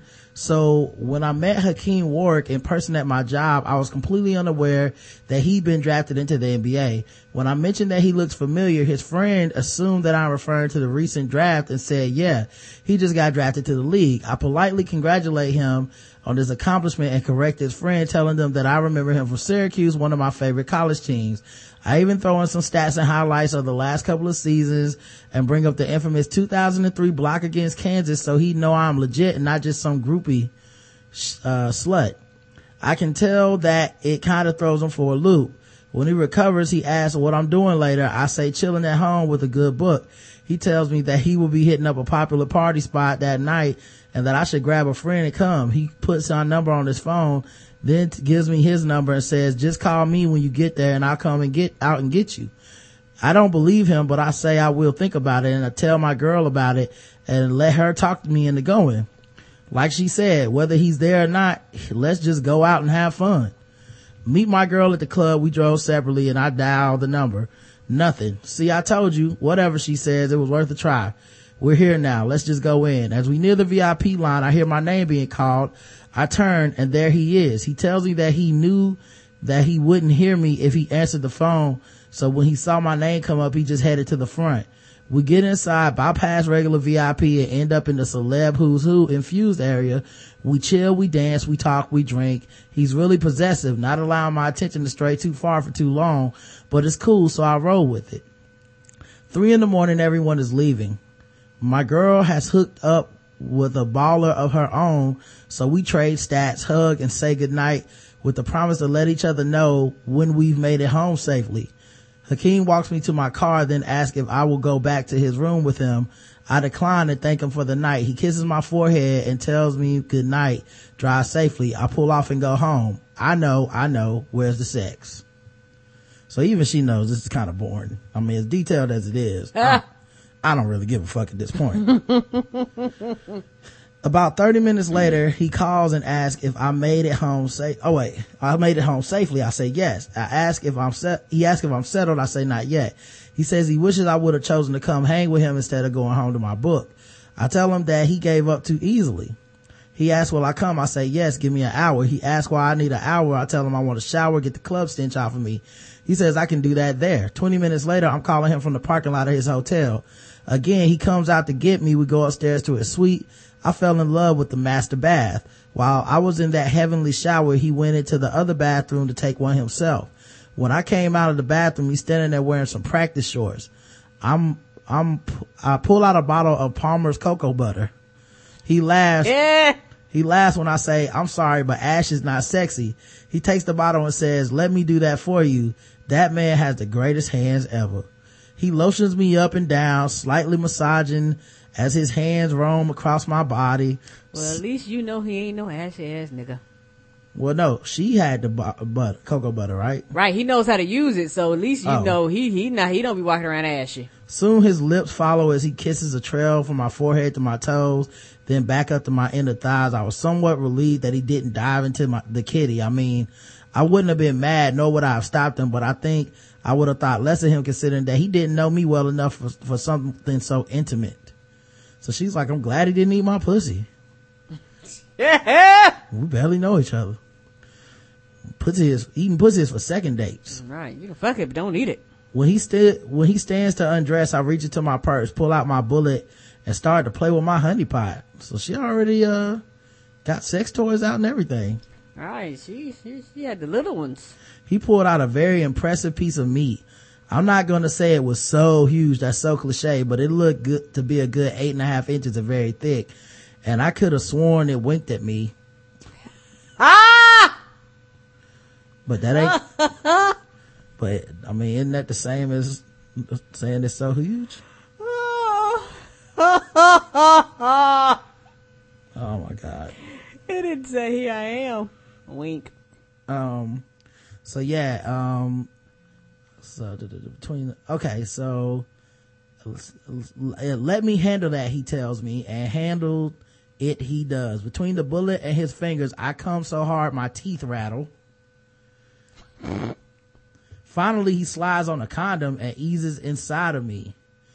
His width, his width makes him have, have to take it slow until my body adjusts. So he holds my legs in my arms and slow grinds until I'm shivering, shaking, and babbling incoherently. He pulls, replaces the rubber, then lie on the bed. I climb on top of him and ease down on that pole, determined to rock him to sleep. Shit was too good, though, because soon enough, I began shivering and shaking. He flips me over quickly, and we go from love-making to straight-up fucking in two seconds. He's digging it from behind, and it seems like no matter how hard we throw it, we just can't, we just can't get close enough. I reach back for him, tell him to hold my hands like reins and ride the shit out of me. Oh my God, shit was amazing. Afterwards, I take another shower, prepare to leave. He asked me to stay. We sleep in the other bedroom, seeing as how we demolished the bed in the master bedroom. I do the early wake up, go wash my face, brush my teeth, fluff my hair thing. About fifteen minutes later, he wakes up. We have sex again. Then he follows me in his car to a nearby spot where we have a late breakfast, early lunch. He kisses me on my forehead and we part ways. The writer of this tale wanted to add a brief note. Hakeem and I actually ended up having sex a few more times while he, he was here. The last time being about a month before he was traded. I would never make it more than it was and try to call it some type of relationship. It wasn't. It was just that whenever we run into each other, we make plans to get together. We do our thing. He kissed my forehead. And that was that until the next time. Sounds like they never kissed on the mouth. All right. Which would be anywhere from three to eight months later. The last time I saw him was in March two thousand ten when his team was here to play. I hung with him for about an hour in the players' lounge before his team had to leave for the airport. Hakeem is a really good lover. He's attentive, versatile, and has great stamina. He's gentle when he needs to be and rugged when it's time for the gentle crap to fly. I gave, I give him five gold stars for performance and longevity. Yeah. The gold stars. Now this only got four comments and this is an old tale. Guess people didn't care. Tawny Baby says nice. Alicia, Alyssa Lowe says, nice story. I guess people really are here for the bad groupie tales or something went wrong. Right. Not bad. And, and he's not like one of them people that's like super duper duper famous. Yeah. And if it's too nice, they seem to turn on you. De- Denise says, not bad. These groupie tales are starting to sound like ads for players. L O L. Nevertheless, I enjoyed the story. Terrell Jones says, I wish he would have took a shit on her groupie ass and took it to another level. I would be a two pump chump on all these groupies that say the real dick for wifey. Oh. Sound like he just a hater. Why'd you join the site? Right. Ashy he ass. Mad. Nah. You needed some of that fucking lotion. Right. You pull some cocoa butter out for yourself. Anyway. You a fast up bitch, you a fast up bitch, you a fast up bitch. I want a fast up bitch, I need a fast up bitch.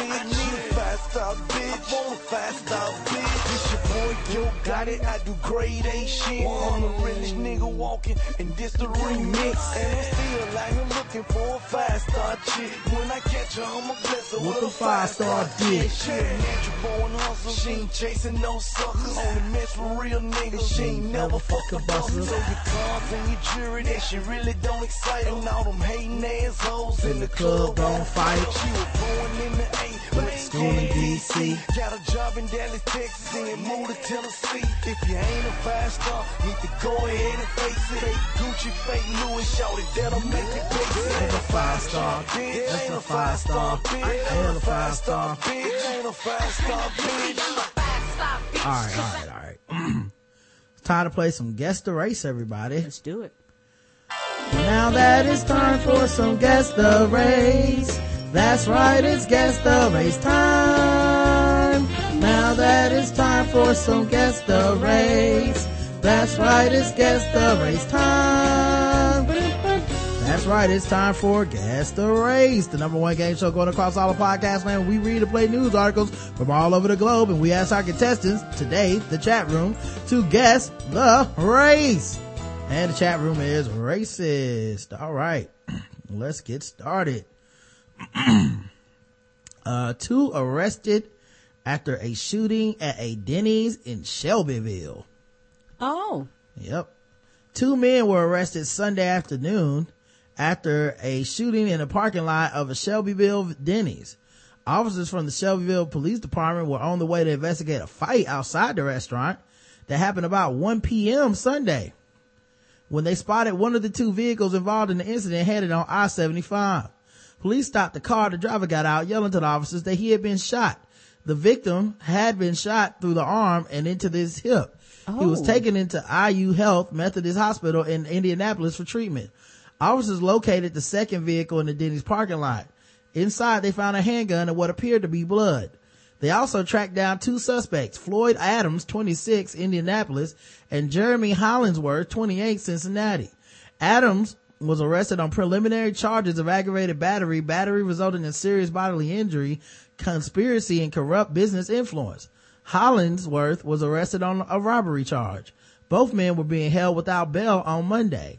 Preliminary investigation indicates that three, the three were in the back of the parking lot when a fight broke out between Adams and the victim. Police think the shot, shot was fired during the scuffle. This incident is not one that we see in Shelbyville often, Lieutenant Michael Turner said in a statement. It was the hard work and quick actions of the responding officers along with the hard work of the detectives and the Shelby County Prosecutor's Office that helped bring charges in this incident. At this time, we feel the public is safe and all those involved in the incident have been located. Guess the race of Jeremy Hollingsworth, twenty-eight, and what was the other dude's name? Floyd Adams, twenty-six. Uh, let's check the chat room, see what they believe. Oh, if it's enough people even to keep guessing. I mean, right. At this point. Uh, white, says Chris B. Johnson. Uh, Floyd, either black or ninety. Exactly why Denny's didn't serve blacks in the first place. Ha! They were in Denny's parking lot not getting served. Instead, black. They would be yellow on The Simpsons, but they white in real life, says Joe. Well, the correct answer is everybody missed it. It was a black dude and a white dude.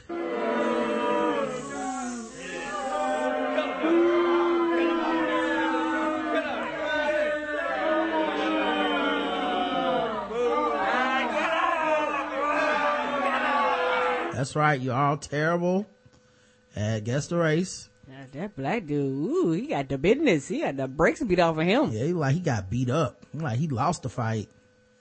And the other dude, the white dude, somehow came out unscathed, which is uh, amazing. Can't believe you guys all missed that with your racism. Mm. Never said they were both the same race. Um, and Denny's brings people together. Um, let's see. Let me find another one. Uh, here's one.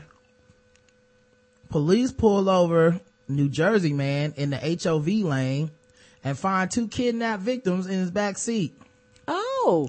A New Jersey man was busted for kidnapping after cops pulled him over for apparently driving solo in the carpool lane and discovered his terrified victims in the back seat. Port Authority cops pulled over Luis Marino Junior because he appeared to be alone in his silver two thousand two Toyota Sequoia, Sequoia after he entered an H O V lane, an H O V lane, approaching the George Washington Bridge. It was about eight oh five a.m. I have two passengers in the back, Marino protested. I bet you do. Rolling down his rear driver's Aww. side window uh to show the cop. The officers saw two passengers seated in the third row of the S U V and let Marino continue driving. But as he rolled away, one passenger tried to jump out the back window screaming for help. Oh. When the cop ordered Marino to stop again, the twenty-six-year-old whizzed past her. He quickly became stuck in rush hour traffic and was stopped by more Port Authority cops. Ah, hit that morning traffic. Officers interviewed one passenger, a thirty-three-year-old man, in Spanish. The victim told Marino had picked him up in Texas, agreed to drive him to Maryland for money. But once in Maryland, Marino demanded more money. When the man couldn't pay, Marino allegedly locked the S U V doors, took the man's cell phone away, and left Maryland for New York. The S U V's rear window and door locks have been disabled, so only the driver could control them. The second passenger, a twenty-four-year-old man who also does not speak English, said he too was held against his will. Both victims were believed to believe, believe be newly arrived immigrants. Marino, who lives in Elizabeth, New Jersey, was driving with a suspended license and wanted on numerous parole violations. Wow. Yeah, that's just the guy to smuggle me into the country, right? Right. The dude that's going to get stopped anyway. Correct. He's like, also, my license is not, no, expired and revoked. Yeah. He was hit with charges including kidnapping, criminal restraint, and receiving stolen properties, being held in lieu of one million dollars bail. Guess the race of Luis Marino Junior Guess the race, y'all. Yeah, let's see what these these losers believe this time, since they fucked up the last time, you know. Thought y'all was some real racists. Spaniard. The rest of the family was in the hatch. Latino, white. Three passengers is basically an empty car to him. Latino, thank you for visiting the U S A. Now back to wherever Hispanic old land you come from. Oh. Italian, says Lauren. Corner bodega owner, Latino. The correct answer is, is Latino. Latino.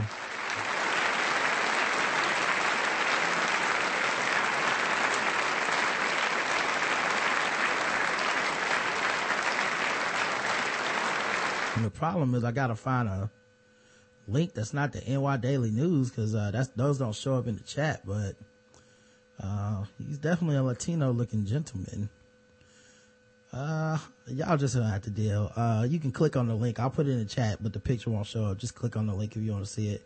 Um, but yeah, man. And, and then the, the audacity to have them in the car, like, y'all just gonna shut up. Mm-hmm. Let this happen. And the police didn't even run his shit. He just checked to see if it was anybody in the H O V lane, and then he was cool. Right. Oh, I think somebody got it wrong.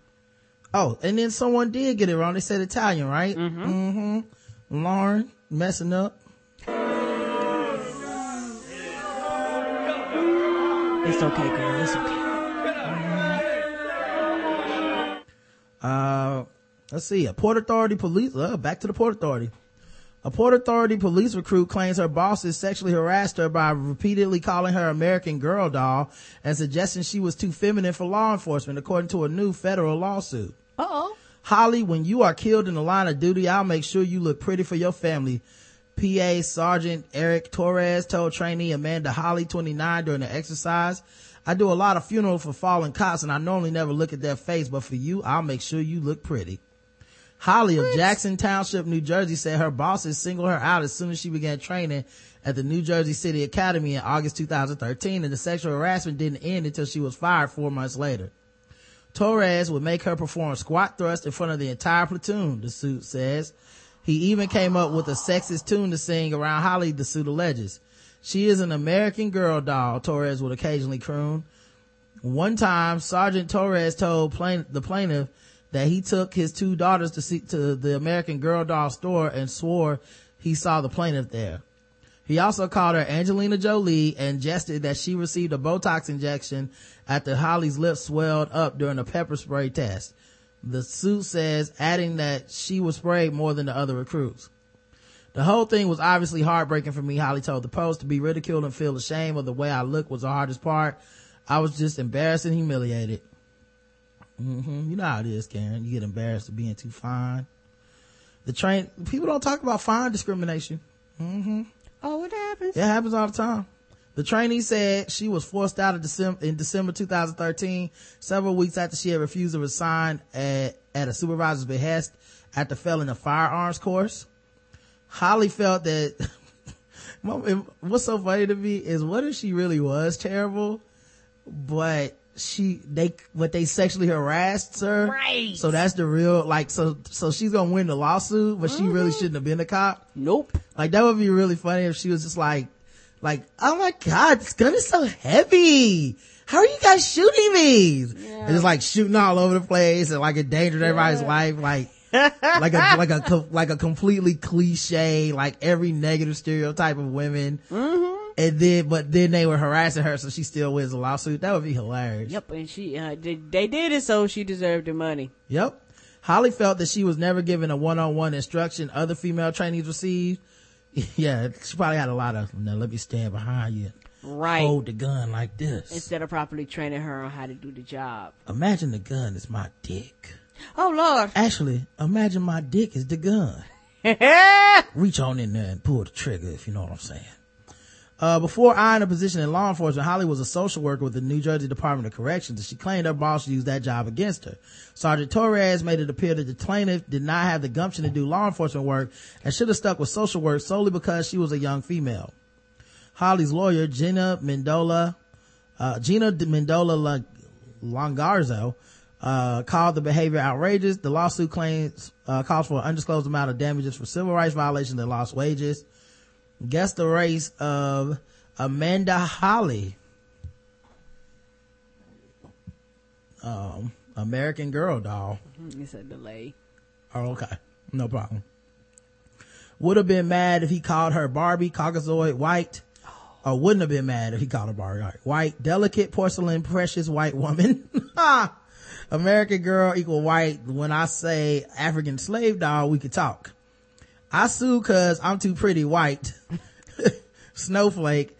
The correct answer is she was a white woman. Yes, she was.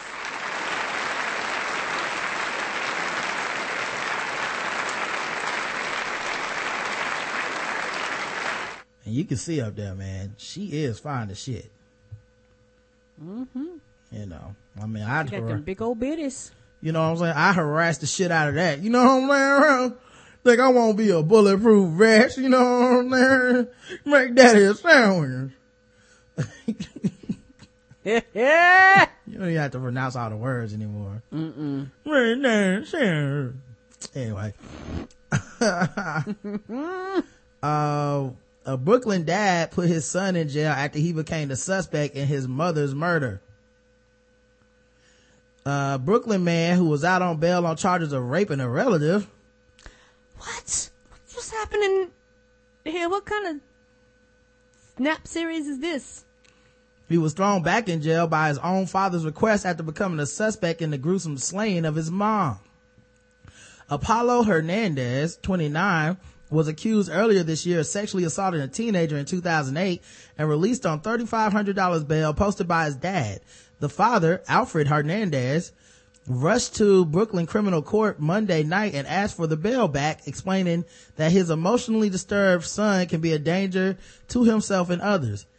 He had a good reason to worry. On Saturday morning, Ruth Mercier, Mercieria, forty-eight, was found with her neck slashed in her apartment. Apollo Hernandez became the prime suspect. His mom was a witness in his incest case, which with the alleged victim reporting an old rape to her back in the spring. A source said the authorities are waiting for some evidence uh, to be analyzed before they can potentially pin the woman stabbing on Hernandez. The suspect was taken in after the homicide, but refused to answer questions and lawyered up. Cops then did what they could to ensure the suspect was no longer on the street. They used an open warrant for littering to haul him to court. And his dad requested uh, to exonerate the bail, uh, which took care of the rest. It was heartbreaking for him to ask for the bail back with the kid there. He wanted him to get help. Alfred Hernandez never married Mercera, and the two are believed to have been estranged. On Tuesday, his son, now held on three thousand five hundred dollars bail, was ordered to come back to court in jail, in a jail bus this time. After getting arrested on that rap back in May, Hernandez told detectives that was a family matter. It has been handled as a family matter, and that the defendant would not talk about it any further. So, guess the race of Apollo Hernandez. Now you know it gotta be bad. Your daddy be like, you know what, that money I put up, mm, get back. Uh, Stabido Domingo, said oh, Joe Lord. I was gonna say Stabido Gigante. That's what I would have went with. Marino, Kentucky, Tennessee, Latino. Daddy photoshopped his son back in jail. Latino, El, ah, El Diablo, Latino. Next right, next tight end for the pot, Patriots taco eater. Killed his madre in a tequila-filled rage. Oh. He's Mexican, likely from Michoacan. Uh, that's what I meant is late. Oh, okay. The correct answer is Latino. Mm-hmm.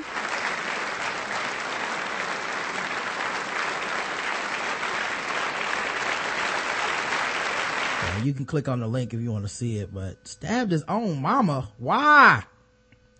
Right, after he raped her cousin. a relative. That dude just, he had a problem with sticking sharp objects in family members. Yes, be it his penis or objects. Mm-hmm. Uh, that's an object. This penis, that's what I was counting, Karen. Ha ha!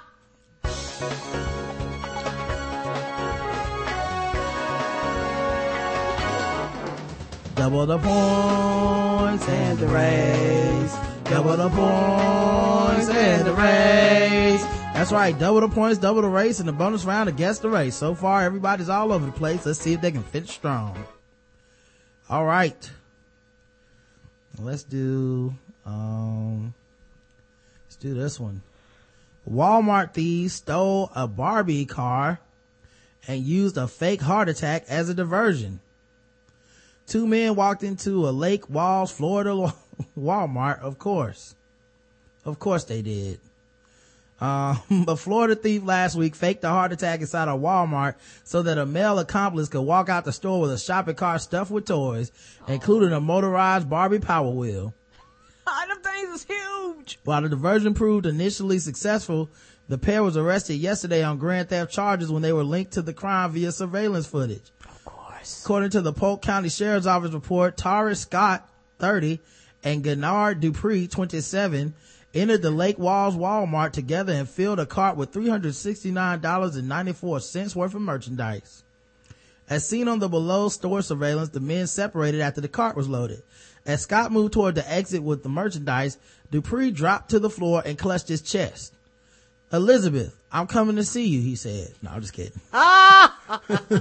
He said, this oh, is the big been, one. That'd have been classic. Right. With Dupree doing his best Fred Sanford invitation, Scott walked past his sidekick. The fake heart attack, the cops noted, appeared to be done in an attempt to create a distraction long enough for Scott to exit the store past all points of sale without paying for the merchandise in the cart. Dupree's heart trouble lasted forty-four seconds before he was able to get to his feet and amble out of the Walmart. He met up with Scott in the parking lot and the pair drove away in an S U V. Met up with him in the park. You know, it's cameras all across the Walmart parking lot. A subsequent police review of surveillance footage resulted in the identification of Dupree and Scott. Dupree is currently on felony probation for theft, while Scott is an ex-con who was released from prison last year after serving about a decade for armed robbery. Well, welcome back. What?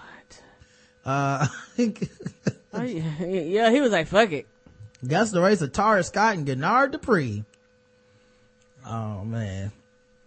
Uh, Orangutan Negroid, Kaiser Soze, uh, Fred and Lamont Sanford, uh, Black, uh, When the Diabetes Becomes Black Privilege. Oh. Uh, our ones, your mother always said, watch her purse when they showed up, Black. I still on camera like Odall, Black, and White, says Crispy Johnson. Correct answer is, is black. black. They were both black dudes.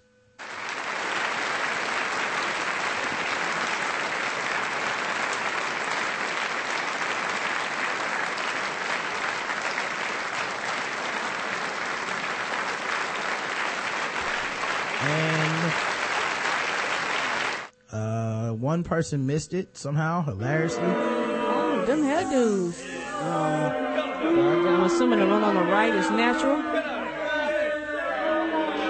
I guess so. You need to do the big chop. Yeah, you do. He ain't put no shea butter on that. I know. Man, that's crazy.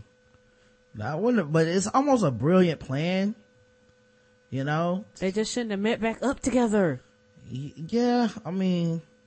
If they weren't criminals, you know, maybe they would have got away with, you know what right. I mean? Like, if they weren't easily recognized criminals, maybe they'd be all right. But everybody was like, "Oh, you talking about, uh, you talking, talking about, about them too? Talking about Dead and them?" Yeah, of course, of course. All right, man. Um, let's finish this out with sword ratchetness. Mm-hmm.